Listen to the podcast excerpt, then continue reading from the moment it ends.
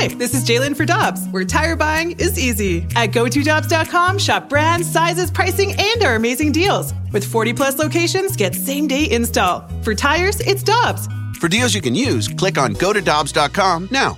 Another day is here, and you're ready for it. What to wear? Check. Breakfast, lunch, and dinner? Check. Planning for what's next and how to save for it?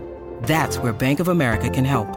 For your financial to-dos, Bank of America has experts ready to help get you closer to your goals. Get started at one of our local financial centers or 24-7 in our mobile banking app. Find a location near you at bankofamerica.com slash talk to us. What would you like the power to do? Mobile banking requires downloading the app and is only available for select devices. Message and data rates may apply. Bank of America and a member FDIC.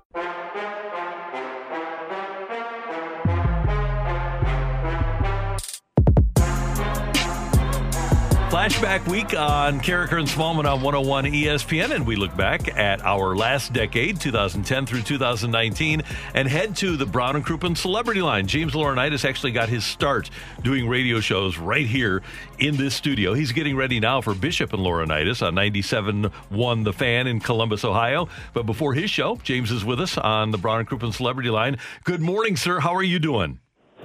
Uh, good morning, man. I tell you what, hearing your voice is like it's like a warm blanket. You know, it takes me back to driving in St. Louis through the streets of Creve Coeur and Clayton, listening back then to the fast lane. Uh, man, good memories. Uh, James, it's, it's great to hear your voice.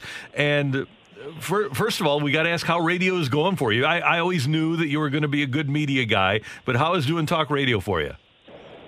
It's great. You know, it's funny. I, I when I was coming back to Columbus from Nashville, I lived in Nashville for about 18 months, and um, this opportunity came open. It was going to be a two-hour show, 10 to noon. Um, I was doing it with a guy that had I had known in the, the market before, um, and he was kind of coming back to Columbus to get back with the, the station. I was I was a little anxious. I didn't know what to expect um, with it. Uh, for so many years, you know, you try to be Mr. Political and toe the line a little bit and kind of um, never say anything too outlandish. You don't want to be bulletin board material. And then, as you know, in the radio business, it's like, no, we want your opinion. And you're like, okay. Um, so it's been a little different. It's it's gone from two hours to three hours, and it's been very successful. So I'm happy with it. I will say though, you know, it's so different from St. Louis, where I'm sure right now is a great time because the Cardinals and, and what that means to to St. Louis and, and Major League Baseball in general. But here, you know, you're split between Reds, Indians. Uh, do people really care about baseball in Columbus? Not a whole lot. So, a lot of Buckeye recruiting. Mm-hmm. Um, the Columbus Blue Jackets have a lot of turnover. They're kind of in a rebuild, so it can get a little. Uh, you know, you got to start making those creative lists once you get to this time of the year Right. and uh, random topics. Well, James, I'm sure you guys have been talking a lot about the changes in college football, especially with name, image, and likeness. That's, I'm sure, a topic that's very popular in Columbus right now. What are your thoughts on that? As somebody that played for a very, very strong program and obviously was a very decorated college um, athlete, I'm sure that that's something that you would have liked to have when you were in college. Yeah, you know, Michelle, it's funny because when I was in school, I get this question a bunch. It's like, hey, did you really, you know, look around and see the 33 jerseys and think, gosh, I should have a cut of that? And to be honest, I never did. I I, I thought it was just awesome. Uh, I thought it was really cool that I was in a video game. Um, I never I never put my name into the Ed O'Bannon, you know, pool of money to go to players. I didn't. It didn't really register with me that um, I, I just, to be honest, I was living such a dream world as far as being able to play college football in general and have a scholarship and to do it. I, I didn't really. Now I, I'm all for these guys being able to capitalize because I know I also know being in that locker room how much it will help a lot of players. Um, and it's not. We all want to talk about you know Arch Manning in a couple of years, right? That's an obvious one where you're like, gosh, he could be the first million dollar um, football player in college because of obviously the name and the way they'll market him and all that. But to be honest, it's the guys that want to sell, you know, T-shirts, the guys that want to put out a camp and get money for it. Uh, that, anything will help for a lot of these players, and so I'm for it. I, although I, as you guys know, it's a wild west right now. There is no overarching rule. You got LSU doing some rules, Ohio State, Penn State has their own. It's, it's the wild west, and Mark Emmert just said, you know what? You guys figure it out. Go ahead. yeah, great. James Laurinaitis with us on 101 ESPN. And James, you're drafted here in the second round in 09, and you'd been playing at at a successful program. Did you have any idea what you were walking into, as it turns out, when you got drafted by the Rams?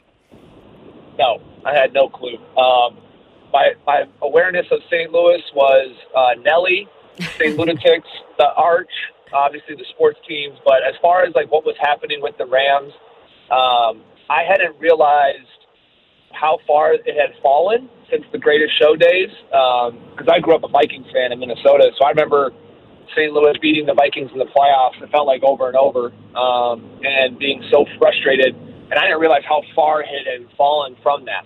Um, so when I got drafted, it was kind of like I was just so excited that some organization believed in me. I had no actual awareness of what the actual situation was going to be, if that made sense. I didn't know, you know, the 15 and 65 and all. I didn't realize all that. It was super awesome to be believed in by an organization. I was happy to be going to a defensive head coach and uh, happy to be, you know, with Chris Long, who I had gotten to know a little bit through kind of the college football award circuit.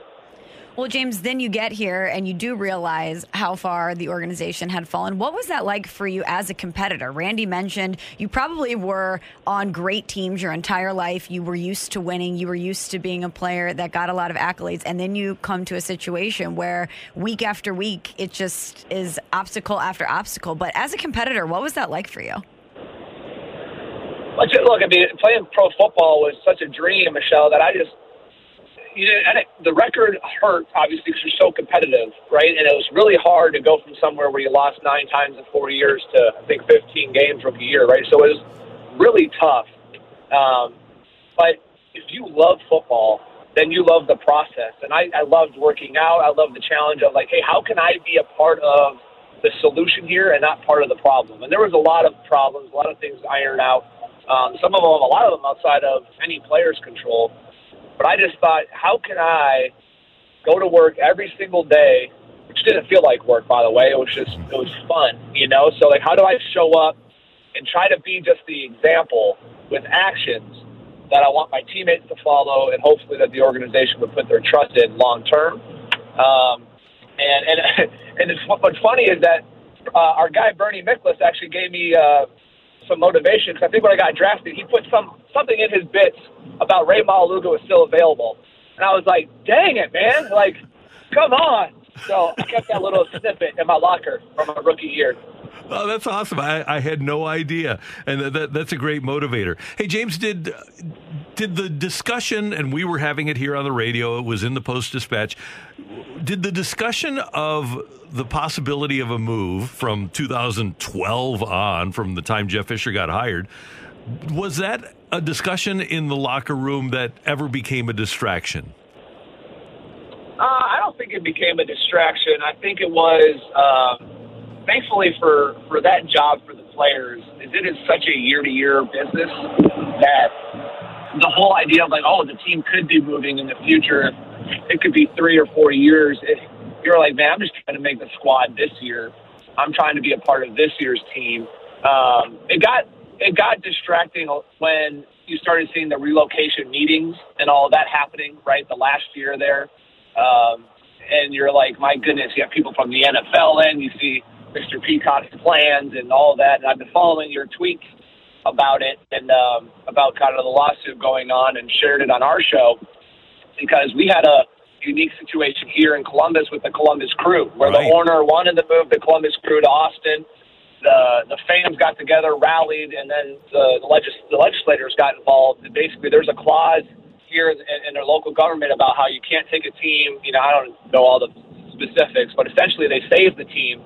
And then Mr. Haslam comes in, and now as I drive into work right now, I'm looking at the new Crew Stadium right here, Lower.com field, and it's like it's going to be an awesome 30 for 30 someday. And so talking about that and how scared those fans were, it's like I have a unique perspective. I'm like, I lived it. I lived it. I lived seeing, and I still wonder about all the people that worked at the Dome, the people that worked at Rams Park that, you know, didn't go with.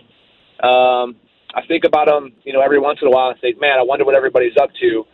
And to be honest, it's, it's tough because my wife and I have talked about if the Rams were still there, are we still living in St. Louis? Are we, um, am I trying to work for the organization? You know, because it's in St. Louis and it's not all the way out in Los Angeles. Um, there's a whole lot of what ifs with it. You know, and I'm sure a lot of heck, I'm sure every St. Louis Ram fan goes through them as well. Right. We each have one more question. I want to ask you this. Was there a point, whether it was when Sam got drafted number one or when Jeff Fisher got hired, was there ever a point where you started a year where you thought, we're going to be really good? We might be a playoff team? Uh, when Sam got drafted and after the preseason game against the Patriots, where I think he had three touchdowns in the first half, I was like, oh, yeah, we got our guy. We got our guy. And, um, and I thought, and there's still players that I've played with, and I'll talk to Chris Long about this. Um, I think Cortland Finnegan will go to his grave saying this. Like Sam Bradford in a seven on seven period, even after the injuries, my man, the most accurate, lethal guy with an arm. Like it's it's talking about just pure arm talent. I mean, I and I, I played with Drew, and uh, you know, I, I'll grant it, it was later on in Drew, and Drew's preparation was something else. I mean, he beat you with his mind, uh, which was incredible. But Sam's pure arm talent, I, I'd take it up against anybody. And so after that preseason game, his rookie year up in New England, I was like, okay, I think we're going to be pretty good. Um, and then everything from there, like the reason why you always had hope in the offseason, even after bad records, was because, well, if Sam stays healthy, right? If Sam's healthy. Um, and unfortunately, just, gosh, so many freak injuries and body just fell apart on my man. Yeah, James, I think that's always going to be on the Mount Rushmore of what ifs for St. Louis yeah. sports fans because you're right. He had so much talent. Um, you mentioned Chris Long and you mentioned Cortland Finnegan, so I wanted to bring this up as the last question. We spoke to Chris, oh, I don't know, I think two or three weeks ago, and we were we were going down memory lane like we are with you. And one of the things that got brought up was how many fun personalities were on your teams. And Chris brought up the prank wars that you guys used to have, and he was telling us oh, gosh. about some of the pranks, and some of them we hadn't even heard of in the media media. So I wanted to ask you, give us your favorite prank that was ever executed at Rams Park. Well, I, I'm not. I don't want to talk about the crickets one where they got my car. um, the best part. So the worst part is like it's a long day at camp. This is the kind of guy Chris is. So it's a long day at camp, and I'm like, okay, I'm going out to get my car, go home, and all of a sudden, I'm like, where's my car? And so there's a couple, you know, guys hanging out, and they're just all laughing. Think it's so funny. And I'm like, okay, guys. Uh, so then I walk into the indoor. The cheerleaders are practicing, and my my car is parked, wrapped in Saran wrap at the end of the practice field. and so I go over there. I go over there, and uh, and I uh, you know cut through all the Saran wrap and all that, and then all these packaging peanuts fall out, and I'm like, very funny. And, and at this point, I'm just mad, but I'm like, I feel bad for guys at the facility who have to clean this because I'm not cleaning all the packaging peanut stuff. I didn't do this, so I'm carrying them all out and then I discovered there's like thousands of crickets in my car. Now the not so funny thing is, is that the crickets crawled in the AC vents and died. So it smelled like fish bait in my car. I had to turn it in, and and Lord help them, there's somebody in Columbus driving that car right now and thinking, what the hell is that smell? It's dead crickets. So anyway, I sold the car. Um, that's one of my favorite. Cortland Finnegan got us one time too, where we the, the DBs were stealing our snacks, and so I had our rookies, you know, Daren Bates and Ray Ray and Tree. I had them go jump their rookies, you know, Rodney and them, and basically it was, it was something funny where they jumped them and took their shoes and threw them out of the hallway in the middle of meetings. And uh, so what's Cortland do? He, he goes over the top, and all of a sudden during walkthrough we see a, a moving truck with all of the LB's cars on it, and he parks across, you know, where we're on the fields, and you can see that open parking lot across. He pulls up during walkthrough. We look over and we're like, "Damn it!" So he got all of our cars and then told the guy to go take a break. So it's like Saturday after walkthrough. No one has keys. We can't get our cars. We're stuck. Man, we had fun. We didn't win a lot, but we had some fun. Epic.